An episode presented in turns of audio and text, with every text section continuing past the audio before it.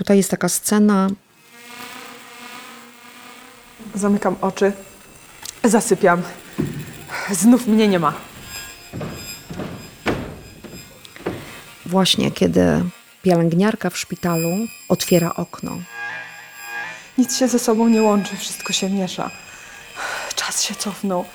Nie mogę sama się załatwić, napić, podrapać, umyć, uczesać. Nie mogę palić. Moje ciało mnie więzi.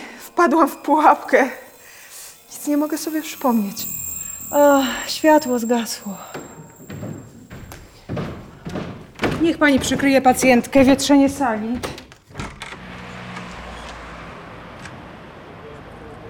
Okno.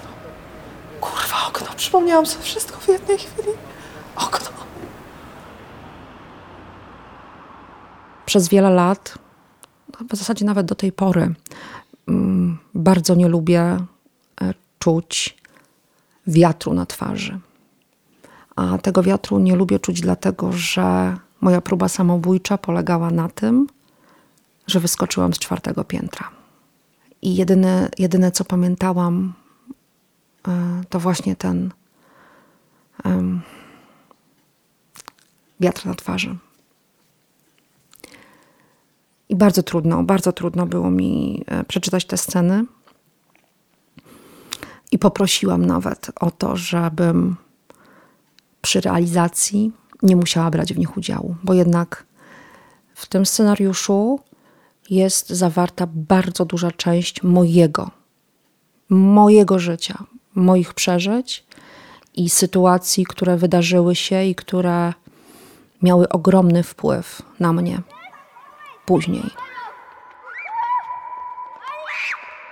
To jest taka scena, mm, kiedy mała dziewczynka wychodzi na dwór, spotyka się ze swoimi koleżankami. I jedną z koleżanek też jestem ja. Choć mam rączki małe i niewiele zrobię, pomogę mamusi, niech odpocznie sobie. Posprzątam pokoik, umyję talerze, będę zawsze grzeczna, bo ją kocham szczerze. Idziesz z nami na huśtawki? Nie, bo się pobrudzę, nie lubię się brudzić. Postoję, popatrzę i pójdę. Głupia jesteś. Chyba ty. Pójdę i powiem mojemu tacie, co twój tata mówi o moim tacie. To idź. Pójdę, jak będę chciała. Nie będziesz mi rozkazywać. A mój tata jest maszynistą i często go nie ma. Jak w domu, jak wraca, to bije mam. Boże, powiedziałam to. Przepraszam. A mój tata nie bije mamy, za to moja mama go zdradza.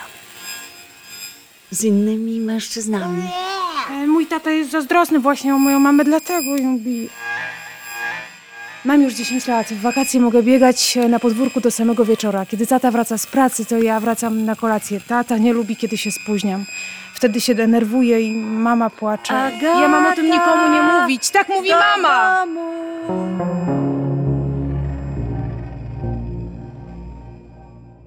Jako małe dziecko, kiedy ja wychodziłam w białej sukieneczce na dwór, stałam w piaskownicy z zabawkami, inne dzieci się bawiły, grały w gumę, wracały brudne do domu.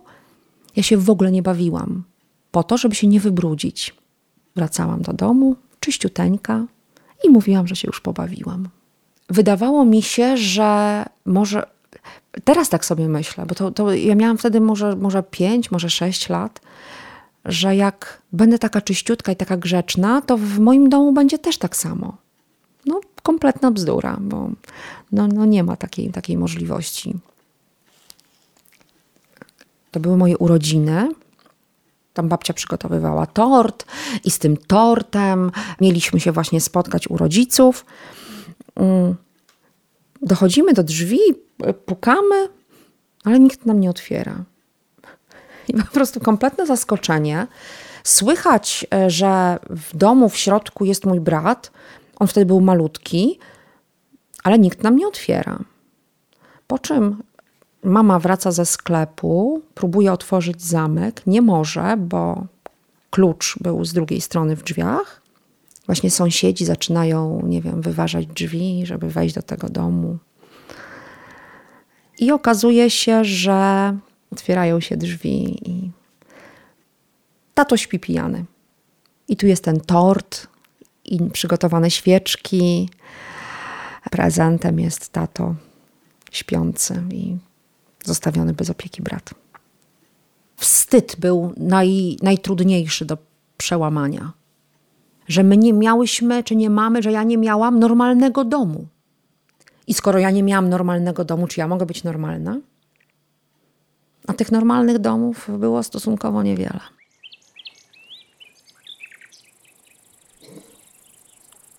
Oto ja, księżniczka Augusta Kolba II. Ogłaszam, iż szukam śmiałka, któremu oddam się za żonę. Warunek jest y, jeden: musi mnie wyrwać z rąk ponurego potwora. Ha, ha, ha! To ja, u dziadków na wsi. Lubię tu przyjeżdżać. Jest inaczej niż w domu. Zjawił się hiszpański rycerz Manuel Głos Waleczny.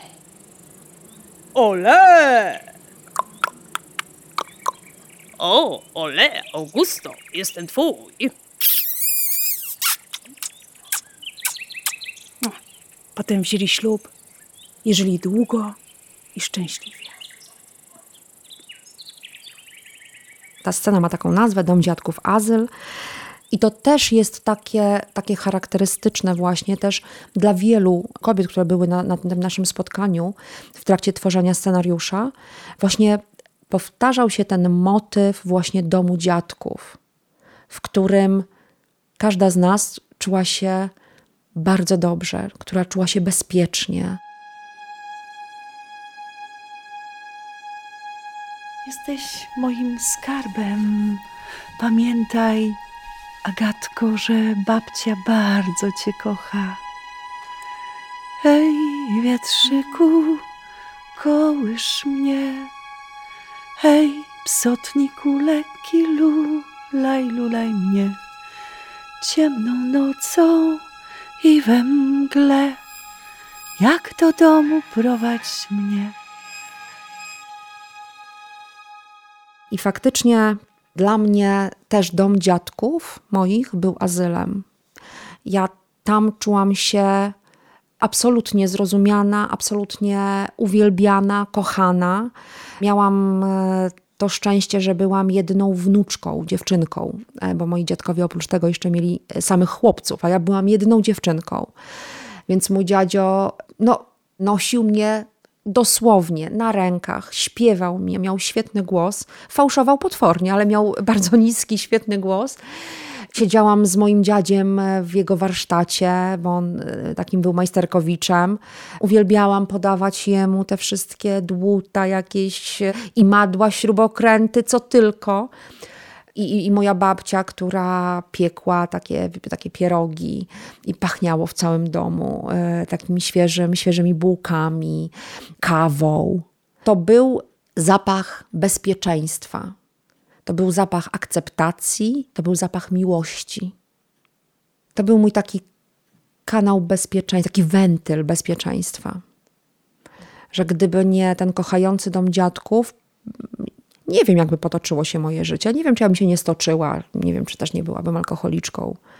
Bo, bo pewnie, bo pewnie to, to absolutnie był taki scenariusz możliwy, ale właśnie ta akceptacja i ta miłość ze strony dziadków, ona, ona mi chyba pozwoliła też przetrwać takie najtrudniejsze momenty. Dziadku, a dlaczego ten Jezus to jest taki smutny? Pobili go. A kto? Żołnierze. I co? Nie bronił się? Nie no, chciał, żeby go pobili, bo inaczej nie mógłby zbawić świata. I tak godzinami zadawałam mu pytania, on mi odpowiadał. To do dziadków uciekałyśmy z mamą i siostrą. Potem przyjeżdżał tata, rozmawiał z mamą i wracaliśmy do domu.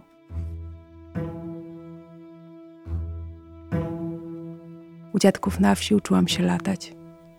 Wchodziłam na stertę cegieł, zamykałam oczy. Boże, uczyń mnie ptakiem. Raz nawet leciałam. Chyba. Czyli po prostu ta postać w którymś momencie czuje, że tam ją woła ta wolność, że tam tę wolność znajdzie i po prostu podejmuje tą decyzję i robi to. Tak, to jest scena rzeczywiście skoku. Dosłownie nawet na końcu padają słowa czwarte piętro. Wiatr, mróz, lecę. Wtedy jeszcze nie, nie zdawałam sobie sprawy z tego, że właśnie cierpię na depresję. Mieszkałam w Warszawie, mm, byłam sama z dzieckiem. Moje pierwsze małżeństwo się rozpadło.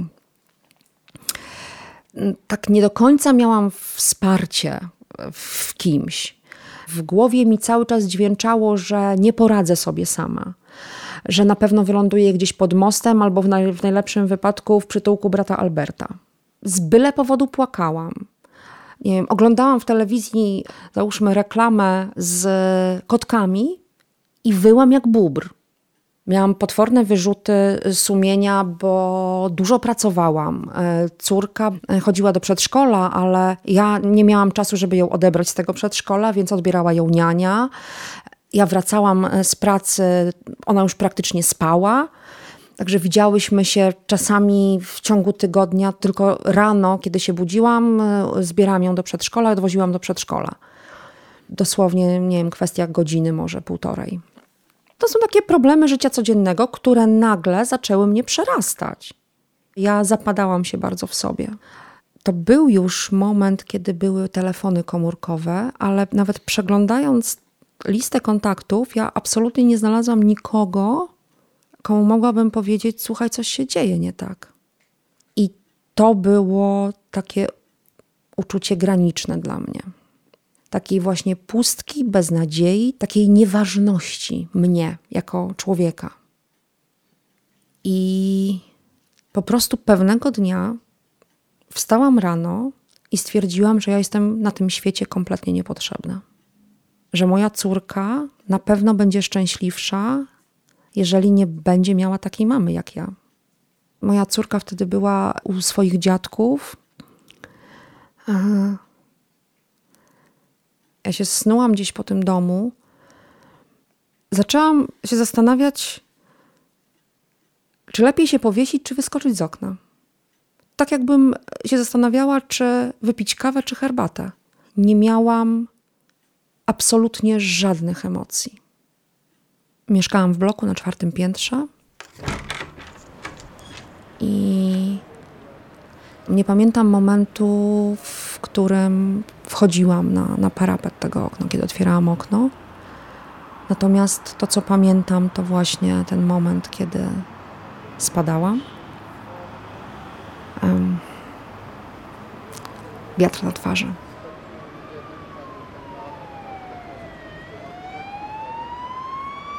I ostatni moment przed operacją to pamiętam, kiedy nachylił się nade mną lekarz i powiedział: Uratujemy tobie to życie.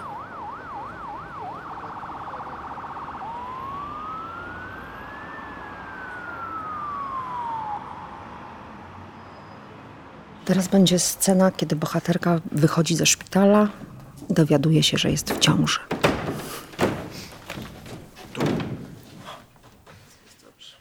Już?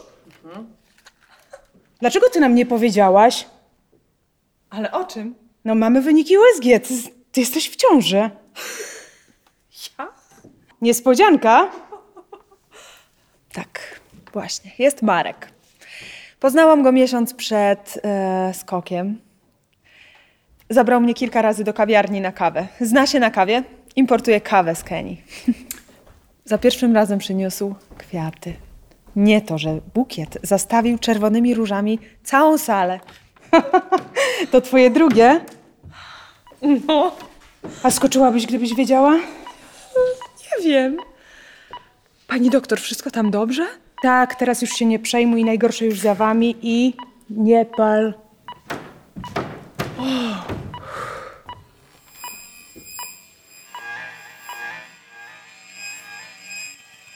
Na szczęście ciąża skończyła się mm, pozytywnie, bo, bo urodziłam zdrowe dziecko. Mój partner wtedy mieszkał w Chełmie, natomiast jak już wróciłam do Chełma, zamieszkaliśmy razem wtedy. To jest, tak, to, są, to jest najtrudniejsza część tego, tego scenariusza dla mnie. Wpadłam w taki wir obowiązków i nie miałam kompletnie czasu na to, żeby pomyśleć o tym, co się wydarzyło. Uznaliśmy wszyscy, że tak będzie lepiej dla otoczenia, żeby nie mówić. Ale jak to jest w życiu, że to, co jest zamiecione pod dywan, niestety nie znika, bo przyszedł taki moment, kiedy mój partner zaczął mnie szantażować tym, że powie dzieciom, powie synowi, że ja będąc z nim w ciąży próbowałam odebrać sobie życie. Ja się strasznie wtedy bałam tej oceny, tak, jak, jak wszyscy zareagują. I była przemoc ekonomiczna, i, i psychiczna, i werbalna, i, i przemoc fizyczna. Po pobiciu na przykład wylądowałam w szpitalu na neurologii, bo miałam zaburzenie równowagi, miałam wstrząs mózgu, miałam złamaną rękę. Oficjalnie się wywróciłam, prawda, na, e, na schodach. Natomiast no, mój ówczesny partner właśnie złamał mi tę rękę. E, to był wykształcony, inteligentny człowiek z bardzo wysoką pozycją społeczną, materialną. E, można byłoby powiedzieć filantrop, mecenas sztuki, człowiek, który odbierał nagrody za swoją aktywność społeczną. Taki zwykły Kowalski powie, a ty taka śmaka owaka i przyłoży. Natomiast mm, ten zwyżyn, on będzie dręczył. No bo tak było. Nikt e, nie uwierzyłby, że były takie dni, kiedy ja i dzieci nie mieliśmy co jeść, bo ja nie miałam pieniędzy, żeby kupić, a on jadł w restauracji, a myśmy sobie musieli radzić. Ja nawet nie wiedziałam, jak ja mam powiedzieć, że jestem głodna. No przecież to, to jakiś absurd zupełny. Tak? Mamy wielki dom, prężnie działającą firmę. Nie wiem, jeździliśmy na jakieś tam wczasy zagraniczne. ja nie mam chleba? No przecież bzdura.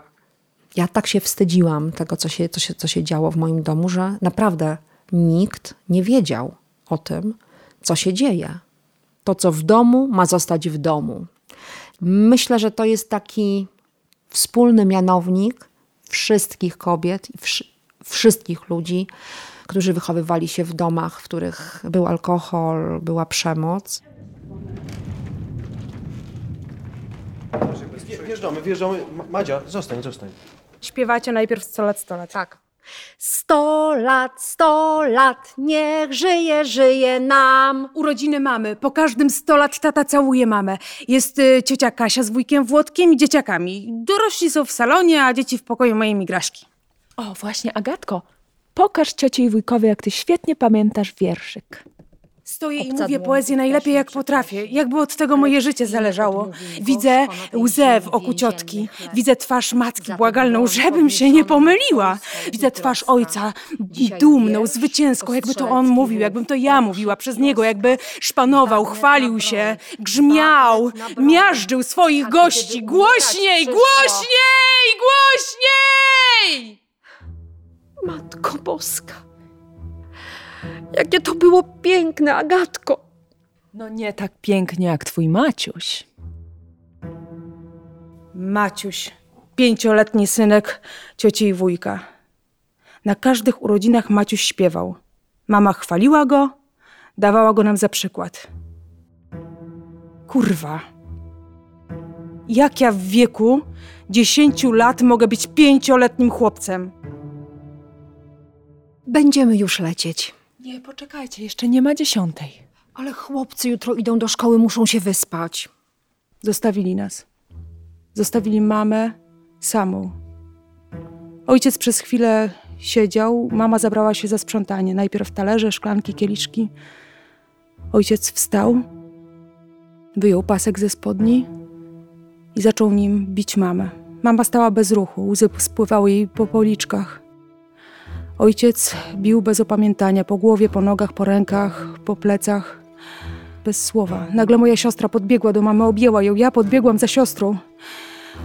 Uklęknęłam przed ojcem. Siostra uklęknęła przed nim. Tato, proszę cię! Mama będzie grzeczna, obiecuję, my też będziemy grzeczne. To zwykle działało. Tata szedł do sypialni, rozbierał się, wkładał piżamę i zasypiał. My to już nie spałyśmy do samego rana. Mama siedziała z nami i powtarzała. Dziewczynki w małżeństwie bywa różnie. Raz bywa dobrze, a raz źle. Mama była Jezusem. Tata ją bił, a ona zbawiała świat.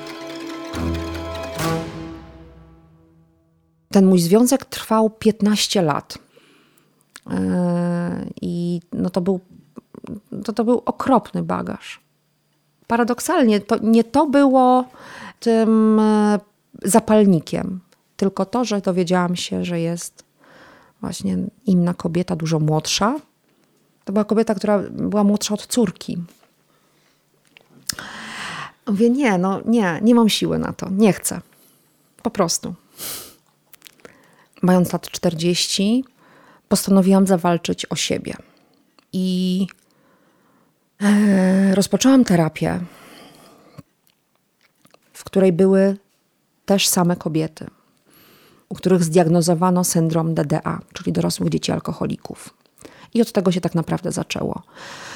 I to były doświadczenia skrajne. Po jednej takiej sesji tak bardzo fizycznie odczułam to oczyszczenie, że dostałam gorączki, wymiotowałam, tak jakbym chciała wyrzucić to wszystko z siebie. To były trzy lata, bo trzy lata trwała terapia. Bardzo ciężkiej, wyczerpującej emocjonalnie pracy, i potem już było dobrze. Poczułam się na tyle silna, że nie miałam problemu z opowiadaniem swoich historii. Tylko szukałam formy, w jaki sposób o tym opowiedzieć. I może nie tylko moja historia, ale może też historie innych kobiet. Pojawił się w moim życiu teatr. I ten teatr też mnie trochę uratował, bo to, co się działo na deskach, w pracy nad rolą, próbowanie tych emocji, uczenie się przede wszystkim, odczuwania tych emocji na bohaterach, że mogę być smutna, mogę być zadowolona, mogę kochać, mogę nie lubić, mogę się na coś nie godzić. To to mnie terapeutyzowało dodatkowo. E, więc powstała właśnie grupa kobiet, które e, są gotowe na to, aby opowiedzieć swoje historie. E, została zaproszona psycholożka i tak po kilku tygodniach powstał scenariusz. To jest cała prawda o życiu. Tutaj ani jedna sytuacja w tym scenariuszu nie jest fikcyjna. Każda z nas była ofiarą tej siły fizycznej. To mógł być ojciec, to mógł być mąż, partner, ktokolwiek. Jak w sądzie, mamo? A dobrze. Prawnicy dogadali się wcześniej i wszystko poszło jak po sznurku. Wszystko w porządku? Kupiliśmy ten stół z Markiem zaraz po ślubie. Ja nie pracowałam, wy się uczyliście, a ten stół nas spajał. Imprezy rodzinne, spotkania, twoja komunia, komunia Dawida. Często na tym stole kochaliśmy się z Markiem. Oj, spokojnie. Za każdym razem dokładnie czyściłam cały stół. Pamiętam też wieczór, kiedy przyszedł Marek i powiedział: To koniec. Słyszysz? Koniec. Wszystko już było źle. Był zimny i okrutny. Obrażanie mnie przynosiło mu satysfakcję i ulgę. Jesteś, debilką. Skończoną debilką. Mogłabyś pójść do pracy, ale nigdzie cię nie przyjmą. A wiesz dlaczego? Bo nic nie potrafisz. Jesteś pusta i głupia. Wisisz na mnie. Ciągniesz się bez sensu. Jesteś jak gówno, w które się wlezie. Przyczepi do buta śmierdzi i trudno je wydłubać. To wszystko przez ten stół. To on. On skrywa wszystkie nasze tajemnice. Nie pozwala iść naprzód. Nie chcę go tu. I co robimy z tym stołem? On idzie do ojca. Tu. Nie, w Nie, W tą? Musicie wyciągnąć to. I dla bohaterki wyrzucenie tego starego stołu, pozbycie się go, kupienie nowego jest odrodzeniem. Jest w tym coś, bo ja pamiętam, jak się przeprowadziłam do nowego mieszkania po rozstaniu, tak, y, ja bardzo długo nie miałam stołu, bo nie było mnie stać na to, żeby kupić ten stół. Ale jak podjęłam decyzję, że tak, chcę nowy stół i kupię go w końcu. Jak pierwszy raz siadłam przy tym stole, tak jakbym siadła do nowego życia.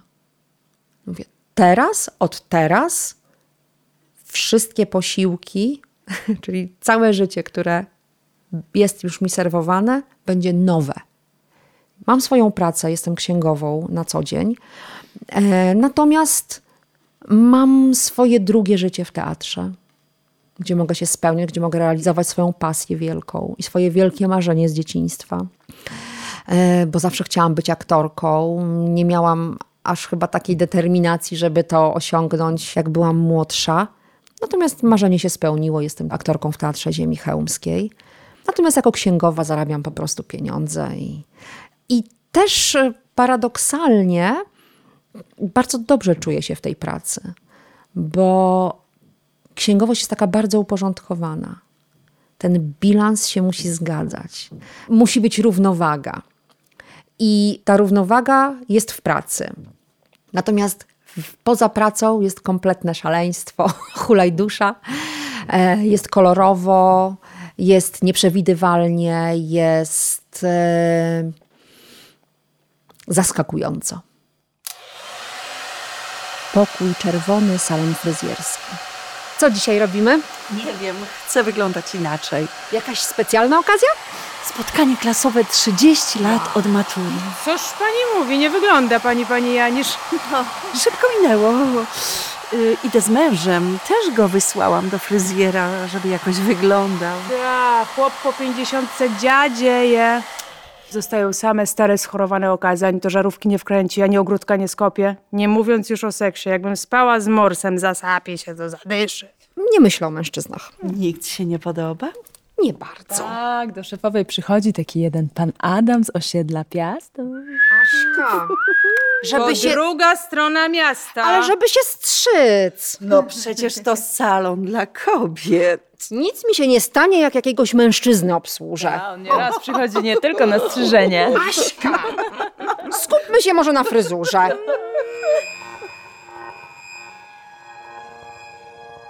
Nie wiem, co będzie jutro, za miesiąc, za rok. Często ludzie pytają mnie, skąd biorę siłę, żeby żyć tak, jak żyję. Stąd. Ze środka. Z serca, z duszy, z zasobów, które mamy, a do których czasami ciężko dotrzeć. Stąd. Stąd! Stąd. Stąd. Stąd, stąd. Nie zależy mi na uzdrowieniu całego świata, bo, bo nie da się. Ale jeżeli chociaż jedna kobieta będzie szczęśliwsza po tym, co usłyszy, no to ja będę w siódmym niebie.